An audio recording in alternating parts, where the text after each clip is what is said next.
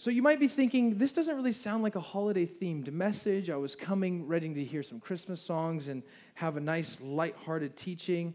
And uh, instead, we're going to be talking about the transfiguration, everybody. So, in hopes to make this a little more fitting for the season and in, in light of Thanksgiving, uh, we are thankful for the transfiguration, okay? And that's what we're going to do tonight. We're going to study this. So, verse 1, let's look at it together uh, one more time says this and he said to them truly i tell you some of you are standing here and will not taste death before they see that the kingdom of god has come. What is jesus saying here?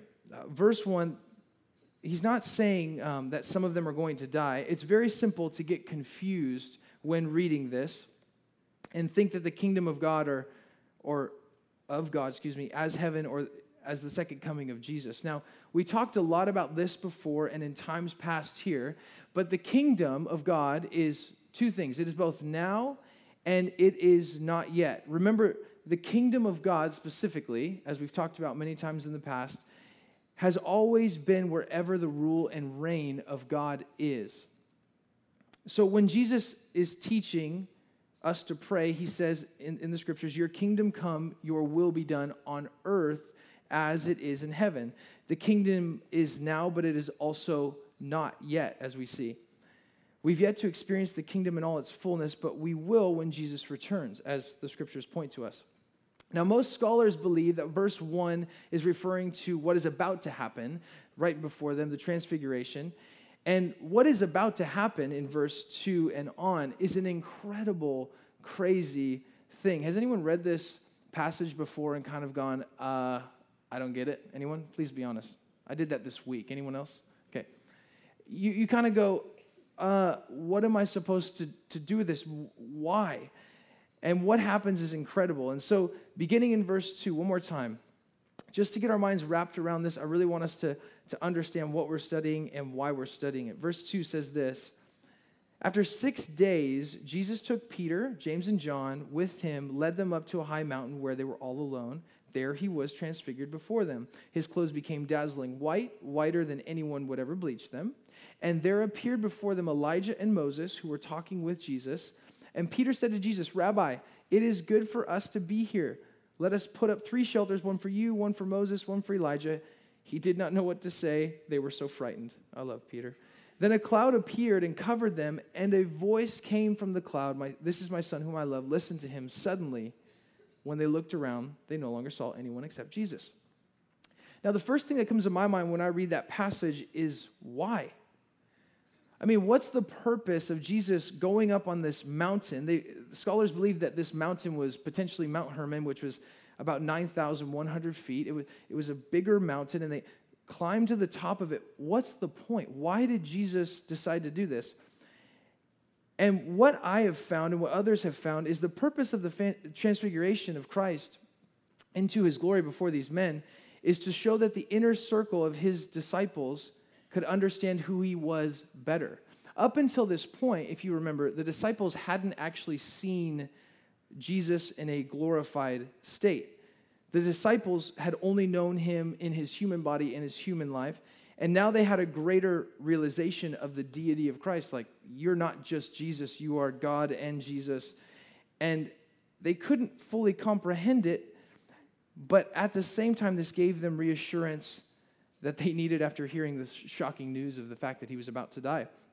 Now, one of the things that we need to understand about the transfiguration is that Jesus, Jesus literally showed his godness. And, and what I mean by that is he literally transformed into a glorified state, which we'll talk about in a minute. And that is that he was both God and man, and he was showing his disciples this. Now, the word transfiguration is important to understand. It is the word in Greek, metamorpho. Can anyone say metamorpho? Metamorpho. You guys are great. It is where we get the word, obviously. Anyone want to guess? Metamorpho. You guys are good job. Good job. It is the same as life. And the idea is metamorphosis, it's the same life, but it's the change of form. And Mark says right here that his clothes became whiter than anyone could bleach them. And in Matthew, if you look back there, it adds his face shine like the sun. So we're not just talking about a, a really nice white piece of clothing. We're talking about incredibly blight, bright, blinding, incredibly intense transfiguration. And I love this because you see this not only in Jesus in this moment, but we can also see this in others around us. One of the things I love um, about, about serving God's people is I get to spend time with God's people. And I love when people are really in love with Jesus. I really do. Like many of you. And, and the way I can usually always tell if people are walking with Jesus or not, and you might say you're crazy, and I will absolutely embrace that and agree with you. But it's when I look into someone's eyes I mean, have you noticed this? Someone that is really genuinely walking with Jesus, there's something different about their countenance. There's something different about their whole demeanor. There's something inside, deep down, and you can see it. Sometimes you don't always even see it as much as you sense it. And you can see that people are walking with, with Jesus. And there's something that has been inside their life that has literally transformed them. The same is true when you see that same person maybe years later and they stop walking with Jesus I had a friend recently who decided, hey, it was time to be done with his marriage. It was time to divorce his wife, leave his kids, and just go on and do his own thing and date whoever he wanted and live a crazy life. And I, I saw him a couple months ago. And my wife and I saw him, and, and I got in the car and I was like, Am I crazy, or did he look like a different person to you? Like, did he look sad and almost dead? And she was like, I was thinking the same thing. I don't even know what was going on. And I believe that when Jesus is in your life and you are following him and you're living with the Spirit, that radiates from you. Now, we need to understand that Jesus was being transformed into a, a glorified state. That's not what's happening in us. It's, it's His Holy Spirit within us. We're not being glorified beings, but we are being transformed by the renewing of our mind. Now, Romans, real quick, Romans chapter 12, verse 2. I love this. Now, Jesus didn't need to be transformed in this way, but, but we do, and we all have the ability to help in the process. Romans 12, 2 says this I love this. Uh, Do not conform to the pattern of this world, but be transformed by the renewing of your mind. Then you will be able to test and approve what God's will is, his good, pleasing, and perfect will. Well, how do we transform our minds? How does this actually happen? It's by the scriptures, it's by God's word, spending time with Him, asking Him to be filled with your spirit. Now, Jesus transfigured in front of his disciples to show his godness, to show, hey, I'm not just this guy that's saying I'm God. I really am God and man, and I'm proving it to these three guys right now. He was doing that for his disciples. But the same is true with, with you and I that we need to be transformed and our minds need to be transformed. And that happens not just by a magical touch from Jesus, but it does happen by being filled with the Holy Spirit and uh, being filled with the Spirit and reading the scriptures. I remember uh, when I was a young man, when I was, I think I was about 16 or 17, um, I knew who Jesus was, but I didn't really care much because I was completely selfish and self absorbed. Anyone ever been there before? Yeah, okay. Um, had a lot of plans. I was very concerned for my own life. And I tried to read the Bible daily because I knew it was like, it's a good thing to do. We should do that, right? And I knew it was important, but I just lacked motivation. There was like something that I could never get in a routine. I, I could never really dive into this whole idea of studying the scriptures daily and just crave the word. I, my friends would, would tell me this, and I would say, I don't get it. I don't, I don't crave this at all. And so, by God's grace, He decided to uh, motivate me. And when I started dating my wife, she had this genius idea. She said to me, Why don't we start reading our Bibles every day? And then we'll keep each other accountable. Ding, ding, ding, motivation. Pretty, like the pretty girl motivated me to read my Bible. And I am so thankful for that because we started reading the scriptures every day. And it's funny, when you read the Bible, um, it's, it's kind of interesting because the more you read it, the more you want to, the less you do, the less you want to. It's, it's like that with so many things in life. And so we started reading the scriptures every day. And I have to tell you, since I've started reading the scriptures on a regular basis about 11 years ago, God has really transformed my mind. Like I don't think the same way I used to. I don't I don't act a lot of the same ways I used to. I don't speak the same ways I used to. And Jesus has been doing, just like he's transfigured on that mountain, he's been transforming my mind and my heart to want to follow him more. And some of you are in a rut right now. You're saying, I've, I've been trying to walk with Jesus forever, and I just feel like I'm dragging my feet. May I encourage you, be transformed by the renewing of your mind. Let Jesus' Spirit, His Word, wash over you. If your mind feels cloudy and lethargic and perverted and off track, God's Word and Spirit can and will transform you. I encourage you, make that a, a daily practice. It will bless you, it will literally transform you, it will fill you with life. But back to the text, as we see Jesus was transfigured before these two men, his clothes were completely white. Matthew says his face shined like the sun. But there's a couple more things between verse 2 and 8 that I, I just want to talk about real quick. Two guys pop up Moses and Elijah. Now, why these two men? Why, of all the people in all of the Bible, did two other men, Moses and Elijah, pop up? Well, good news, it wasn't a coincidence. Now, Moses, if you remember back in the Old Testament, hang on with me for a second. Moses represented the law, the Ten Commandments. He represented in the Old Testament the law, and Elijah represented all of the prophets. And how this all ties together is if you remember in Matthew 5, I'm going to point it out real quick. Jesus' ministry, his whole reason, his purpose, they were all in complete agreement with the law and the Old Testament prophecy. He said in Matthew 5 17, you can write it down for later. Do not think that I have come to abolish the law or the prophets. He said, I didn't come to push these things away. I have come, I have not come to abolish them, but to fulfill them. And so this is a part of Jesus fulfilling his prophecy. Now, Luke's account says that Moses and Elijah specifically appeared in glorious splendor. And though they've been gone for centuries, they were very much alive in glorious bodies talking with Jesus. It's crazy. And if you ask, how does that work? I don't know. I really don't. But I do know that it happened, and these men were here, and they were representing and helping fulfill prophecy. Now, what goes through my mind is what were these guys talking about? I mean, why did Elijah and Moses need to show up, and why did they need to begin to talk to Jesus? The good thing is, Luke tells us what they were talking about. Luke chapter 9, says they were speaking about Jesus' departure, specifically his death on the cross. So these men show up and they start speaking to Jesus about his departure, which he was about to accomplish in Jerusalem. The cross would be brutal, it would be painful. Jesus would suffer, he would die.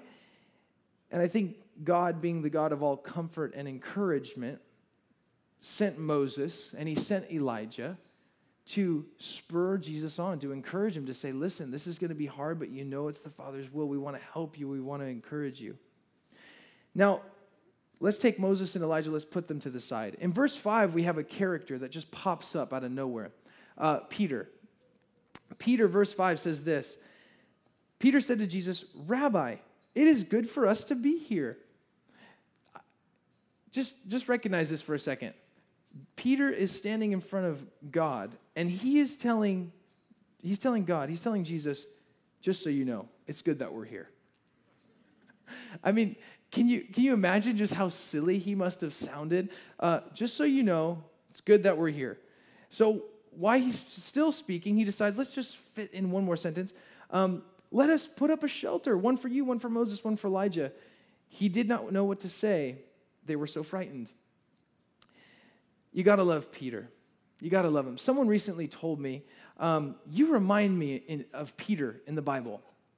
And, and I didn't know whether I should have, uh, should have been encouraged or I should have punched the guy. I was really, I, I, afterwards, I was like, are we, are we friends? Are we okay? Like, was that like one of those assaults? I don't get it, man. Like, you, you remind me of Peter, you weirdo. I, I don't know.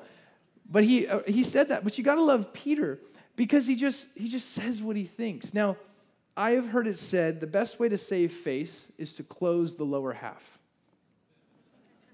And I cannot agree with that more. Um, because, in all honesty, I mean, to be real, uh, I can completely relate with Peter. I can often be so distracted by shiny, pretty things that I say some of the dumbest stuff. Ask my wife, ask Jose. I mean, I'm a verbal processor, so I don't usually even know how I feel until I'm talking about it. Like, there might be some ways that I even feel right now, and I'm just coming aware of it with you, in front of all of you right now. And I understand Peter because often I'll see this great thing and I'll just start saying stuff and I'm like, oh, I should not say that. My wife always grabs my arm so gently, like, please stop talking. You're embarrassing me, my whole family, our whole family, our children. Like, okay, honey. Um, but I can understand him. And he and he he wants to build them a shelter. He's kind of like an obedient child who just wants to do something because what he sees is so incredible. And the reason I love him is because his heart is right. He's proactive. He's not sitting there going, oh man, um, let's just watch. He's saying, what can we do? I want to help. I want to, I want to do something. Now, it was completely inappropriate that he went down that road, and, and Jesus is so gracious. He just completely ignores him. He completely doesn't even. Your kids come up to you, hey, dad, can I watch a movie again? And you just pretend that that question never even came up. Like, we're not going to talk about that.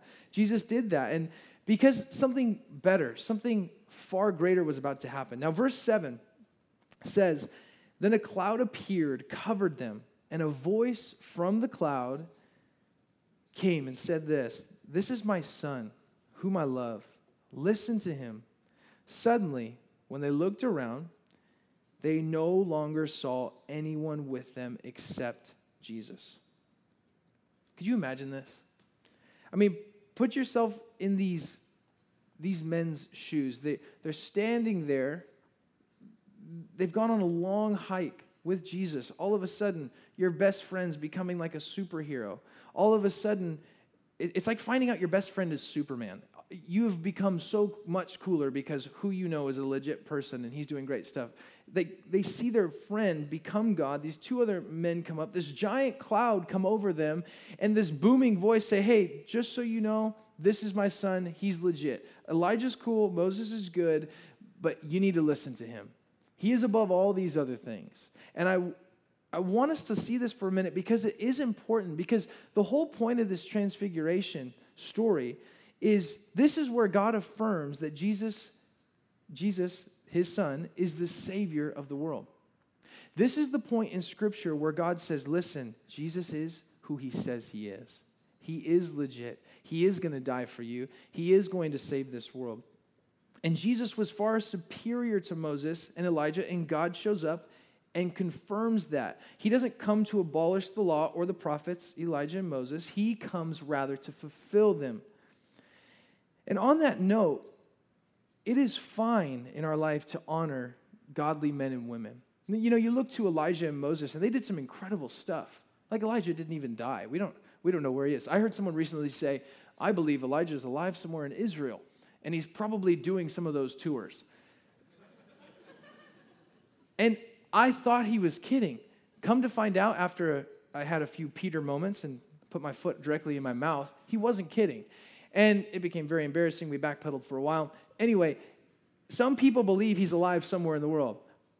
I, I don't know where he is, and I, I do not think, just for just for public knowledge, I don't think he lives in Israel right now and is uh, currently running tours for Israel. But here's what I do know I do know that Jesus is superior. And it's it is a wonderful thing to respect and honor godly men and women.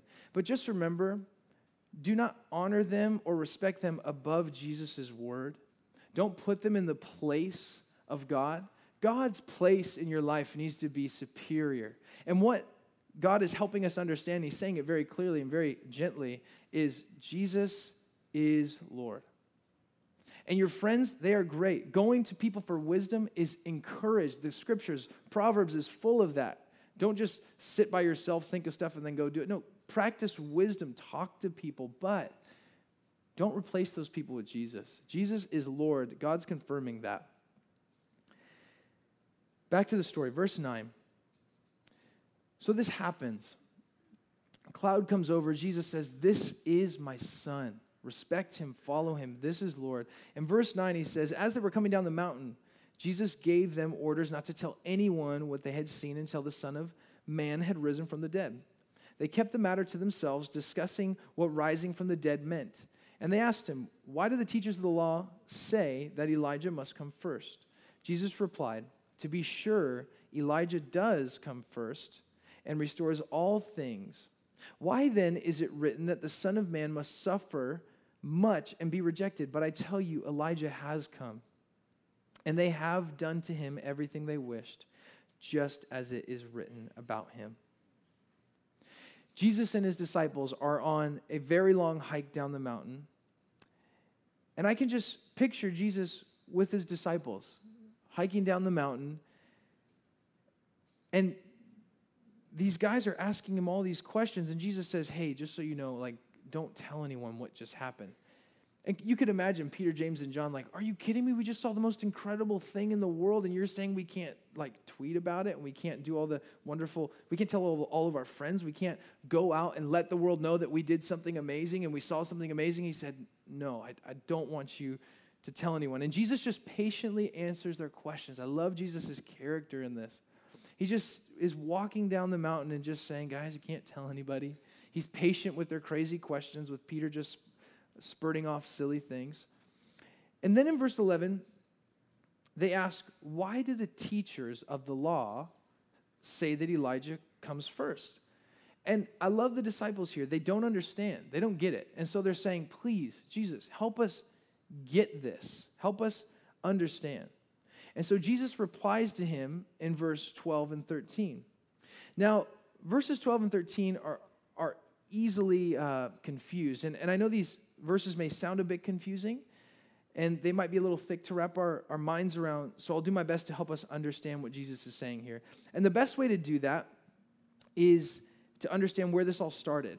We need to understand that there was a prophecy that took place in Malachi chapter 4. So turn to Malachi real quick. It's in the Old Testament. Malachi chapter 4, um, and we're going to look at verse 5. Stay with me for one second. Jesus is trying to explain to, to the disciples here there was a prophecy that happened in Malachi, and that's why they're asking these questions. And so he gives them an answer. In Malachi chapter 4, verse 5, if you don't have it, I believe it's on the screen. It says this See, I will send the prophet Elijah to you before that great and dreadful day of the Lord comes. He will turn the hearts of the parents to their children and the hearts of the children to their parents, or else I will come and strike the land with total destruction. So Jesus stands with Malachi's prophecy and says, Yes, Elijah, he does come first. The prophecy is correct in Malachi chapter 4. But they just saw Elijah. Isn't this kind of confusing? Like, why all this talk about death? We just saw Elijah. He was in a glorified state with you. We saw him. And Jesus sets them straight. He says, The Elijah that Malachi spoke of already came, and his name was John, and he was killed. He's referring to John the Baptist. And he's referring to John the Baptist being killed. And just as Elijah's coming was a sign of the Messiah's coming, Jesus is coming, so also Elijah's death was a sign of the Messiah's death. In Luke chapter 1, it says this He will bring back many of the people of Israel to the Lord their God, and he will go before the Lord in the spirit and the power of Elijah to turn the hearts of the parents to their children. And you see the Malachi prophecy right there. The hearts of the parents to their children, and the disobedient to the wisdom of the righteous, to make ready a people prepared for the Lord.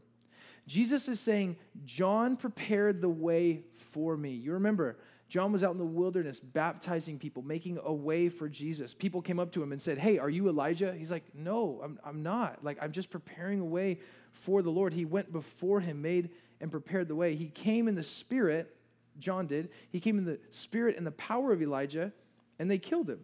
And in the same way, Jesus says, I'm going to suffer and be killed. And he explains this to them, and he says, But don't worry, in three days, I'm going to rise again. And that had to have thrown him off a whole other rabbit trail with a lot of different questions like, What? You're going to die? You're going to come back to life? But as we read this story of the transfiguration, it's easy to just kind of brush over it and to say, well, okay, Jesus is Lord. God affirmed that Jesus is who he said he is. He's not crazy. Um, Elijah came first. He, he was a, an idea, a picture of, of a prophecy that was happening. It's, it's easy to just kind of look at this and say, that's nice. And I like that the scripture says that. But what I like to do in these situations is I, try, I like to try to put myself in the disciples' shoes. I like to try to imagine myself in these situations because you and I both know that you th- there's one way you think you respond, and then there's another way that you actually respond. You ever, you ever experienced this? Like you think you'll be really calm when your child gets hurt, and then your child like chops a little part of their finger off, and you're like, you pass out on the floor. I'm not saying that that happened to me, but it might have. So let's just keep that between all of us. Um, they didn't cut their finger off, but they hit their head. It was bloody. It was, it was bad. Anyway, you think you're going to respond one way, but you don't. And and so what I want to do here is think of a few ways that we can respond to this. Think of a few ways that we can look at this.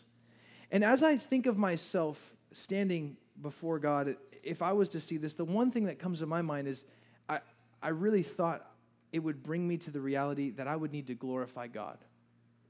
That I'd really need to just say, God, you're God. Now, you might be thinking, uh, Brooke, I've heard this word glorify my whole life, and it's dead and it's redundant to me, and I don't really understand it. Well, hang in with me for a minute. Let's give this word glorify some new life, okay? Um, to glorify God, if, if that's what you were to do, it literally means to honor with praise, admiration, or worship. It means to give God credit for who He is and for what He's done.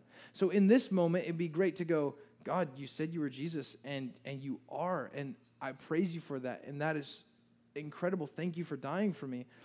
But it's to agree with the reality that God is God and you are not. That's what it means to glorify God.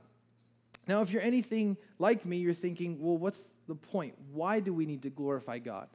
Why is it important that we glorify God, even in these moments? Why do we do that? Um, Psalm 1, 103 says this Know that the Lord is God.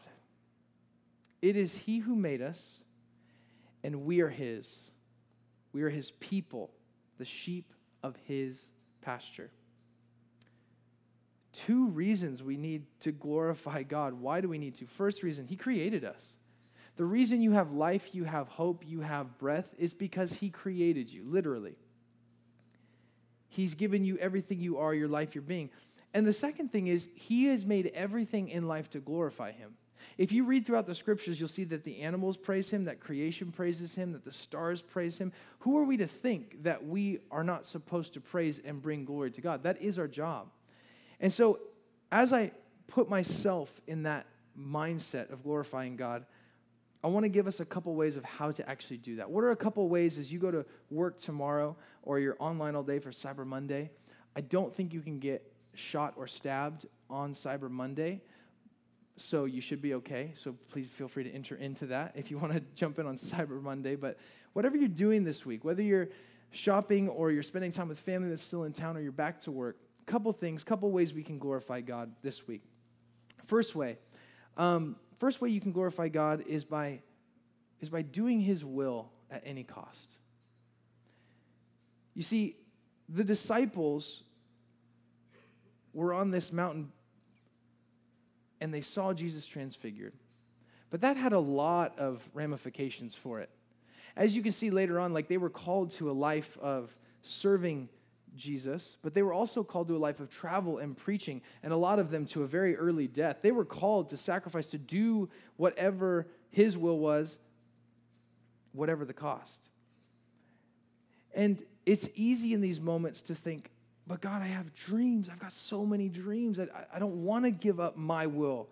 I think my will is pretty great. And my friends, when we stop obeying God and what He's asked us to do, and we are not willing to surrender and do His will, we stop God from being active in our life. If you're sitting there and you're wondering, why haven't I seen God work in my life for months? I mean, I read the word, I pray, but but maybe God's been asking you to do something for months and he says, "Listen, we can't really continue to communicate until you obey me on what I've already asked you to do." And he says, I asked the disciples to give me their lives, and they did. They did my will any cost, no matter what it was. Um, now, I have something personal, real quick, I want to share, um, but you have to promise not to tell anyone. Can you do that? people are like, is he serious? Yeah, don't tell anyone. Uh, we have a podcast, but it will be okay. Some people will know. Um, to be completely honest, I never desired to be a leader, a pastor, um, never desired to teach the scriptures ever. The fact is, it's, it's quite hard, and people just stare at you for a long period of time and feels kind of awkward and uncomfortable, and you're staring even now, and it's even more uncomfortable. Hands are getting sweaty. Um, the reality is, I feel most comfortable when there is a barrier. Like, if I'm behind drums, I feel fine. I don't care how many people there are, it's like a safety net. I, I just need a barrier between me and people, right? I love people, but it's, it's nothing I was aspiring to do. It wasn't like, Jesus, if there was one thing I could do. No, I had a whole set of plans, and, and I thought they were good plans, and I thought they were legit. But then, then in a moment of weakness, I said something in my prayers. It was during the same time that I started reading the scriptures daily uh, with my wife, and it was when she was my girlfriend. I remember reading this, and one day I was like, God, I will do whatever you want me to do. Awesome, right? Not at first. Um, I, I said, I'll stop pursuing my dreams and I'll do whatever you ask me. Make your desires my desires. And there was about a good six months to a year where stuff just started going downhill fast.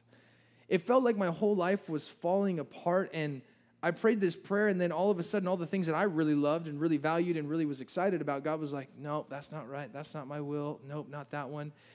And I promise you, you pray this prayer, watch out. God loves to answer this one. And He loves to answer it quickly, I've found. And I remember thinking, my life is falling apart. But literally, I had to give up all my pursuits. I had to give up all of my selfish ambitions. And I needed to honor God. And I needed to say, hey, I, I want to do this. And God slowly, and I mean really slowly, uh, started making his desires my desires. And there was things that I never desired before that I started desiring. And I've been in the process for the last decade or so of learning to be content with whatever Jesus asked me to do. Now, I need to be so clear I do not have this figured out. Like, I am not content most of the time, and I don't have this, this portion of life figured out. And sometimes it's really fun to serve Jesus in this way, and sometimes it is really hard. Uh, it is hard to just be willing to say yes to Jesus at whatever he asked you to do. Um, but I'm attempting to do that, and I don't get it right. You can ask my wife. I do not get this right. I mess up, but I can lay my head on my pillow at night knowing that I am learning and willing to say yes to whatever Jesus asked me to do. And sometimes I say no and, and I miss out for it. But the moments I say yes, it's almost like God just says, I told you so. And if you're here tonight and you're holding on to your dreams, be willing to do whatever Jesus asked you to do. It glorifies Him, it brings Him honor. If you want to glorify God, do that. Second thing, uh, second way we can glorify God this week, second way we can bring Him glory, give Him honor, credit, is to be content to go unrecognized. Now, you might be thinking, where does this stem from? Um, as I was reading, uh, I came across Paul, and Paul in the scriptures is a great example of this. Um, his great goal was to exalt God through Jesus Christ, and he did this actively until the time he was put in prison, if you remember this. And Paul was used by the Lord while in prison to write several books in the New Testament, which you also know. And while he was in prison, he wrote these couple books in the New Testament. And while Paul was in prison and being held, so many outside were seeking to not only hurt him, and he described those people as people proclaiming Christ out of selfish ambition, the word says. And you can read this in Philippians. And they were proclaiming Christ out of selfish ambition, rather for them to get the glory, not just Christ, um, rather than pure motives. And they had been preaching Jesus for their own credit. And this was painful for Paul because while he's confined in prison and rotting in prison, others are free preaching Jesus, making converts to Jesus, but they're also able to be free to teach and win others to Christ and win their affection and and they're free to do that. But Paul's sitting there saying, Oh, this was my work. This is what I've been doing. This is what I've wanted to see for so long, and I'm sitting in a prison not able to do this. And how did Paul respond to people treating him that way? Philippians 1:18 says this. He says, "Christ is proclaimed, and in this I rejoice. Yes, I will rejoice." Paul didn't care who got the credit as long as God was glorified. Now the question is tonight, and I've been asking myself this all week, how about you? What are the inner feelings when someone gets the credit at your expense? You do all the hard work. You put the best foot forward. You figure it out. You have the genius idea. Someone takes the, the credit. One mark of spiritual maturity is being willing to let others have the credit. It, it is letting others have the credit. How you respond when these situations happen reveal whether you are concerned about His glory, God's glory, or your own. And this week, I challenge you let others go before you, serve others. As long as God gets the glory, do that. The third way you can glorify God this week, in light of the transfiguration, in light of Him coming into your life, revealing who He is, the third, third way is to confess your sins. Now, I know this might seem interesting, and perhaps you didn't think of it, but when you confess your sins, you glorify God. Because you stop saying, It's not my fault, God, you take ownership. When you confess your sins, you're saying, God, I am a sinner. I do need saving and I need help. And this is so elementary, I know, but if you want a quick and easy way to glorify God, which most of our society is into quick and easy and free, by the way, confess your sin. Say, Jesus, I messed up. I didn't I didn't mean to do this, or I did this and I meant to do it. Will you please forgive me? And Jesus says, Yes, you're agreeing with the reality that I'm God and you're not, and I come into your life and I want to forgive you. And you don't have to beg God, He forgives you. He says, Listen, you confess, I forgive you, you glorify me, I can help you. But when we do not confess sin, we do the opposite. We don't glorify God. We skirt around the issue. We act like it's God's problem, like God did this to us, and not taking responsibility. It is our job, my friends, to take responsibility and to confess sin. John, 1 John 1 9 says this, and I love this verse. If we confess our sins, he is faithful and just and will forgive us our sins and purify us from all unrighteousness. Now, so many times I was going to take that verse out, but I really believe that that verse is for someone tonight. As I was praying this week, this verse would not leave me. And so I pray if you're here tonight and that's for you, will you please take this verse to heart, memorize it, read it every day, and remember that He is faithful to forgive you. Even if you don't forgive yourself, Jesus forgives you. He will help you forgive yourself. But just know that he, does, he has that for you. To confess means to agree with God. It means to say, hey, I agree. I messed up. I need your help. Please forgive me. And the last way that we glorify God in light of this teaching, the last way is to trust Christ, is to receive Jesus as Lord of your life. The way that you glorify God is by trusting Him. That brings him the most glory. You're saying, hey, when you transfigured in Mark chapter 9 and God came down in this cloud and said to these men, hey, this is Jesus. He's my son. I- am going to do this. I'm sending him to die for you you are confirming and saying yes to what God has been doing. You're agreeing with Him, you're glorifying Him. And so if you are here this week and you don't know Jesus, or you know Jesus and you're like, man, I just, I have been lame. I haven't been walking with Him, I've been taking my own steps.